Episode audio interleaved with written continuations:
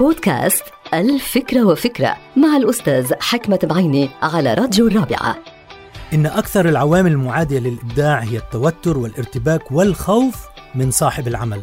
من هون بدأت تظهر مقولات جدية بإعطاء الموظف حرية للتعبير عن إبداعاته المهنية والعلمية من دون عقاب من المؤسسة ومنح هذا الموظف نوع من الحكم الذاتي والمستقل خلال دوام العمل. كما أنه ما تقوم به بعض المؤسسات من عصف ذهني بشجع الموظفين وبيساعدهم على التعبير عن آرائهم لإنتاج الحلول والتقدم بأفكار إبداعية جديدة.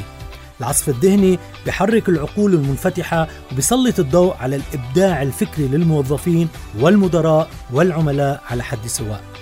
من المهم جدا القول أنه ليس الإبداع محض صدفة أو عملية بسيطة بل يتطلب جدية في العمل كإنشاء مركز للإبداع أو تشكيل فريق خاص للإبداع داخل الشركة أو داخل المؤسسة وهذا ما تفعله بالحقيقة شركات عملاقة كمايكروسوفت وأمازون ومرسيدس وشركة أبل فلماذا لا نبدأ نحن في تنظيم عملية الإبداع؟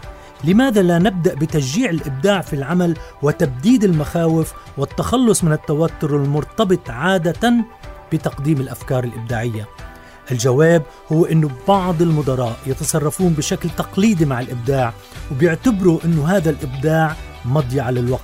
للأسف بعض الشركات تعاقب المبدعين على إضاعة هذا الوقت مما يجعل هؤلاء الموظفين عرضة للتوتر والخوف الدائم من تبديد ساعات العمل.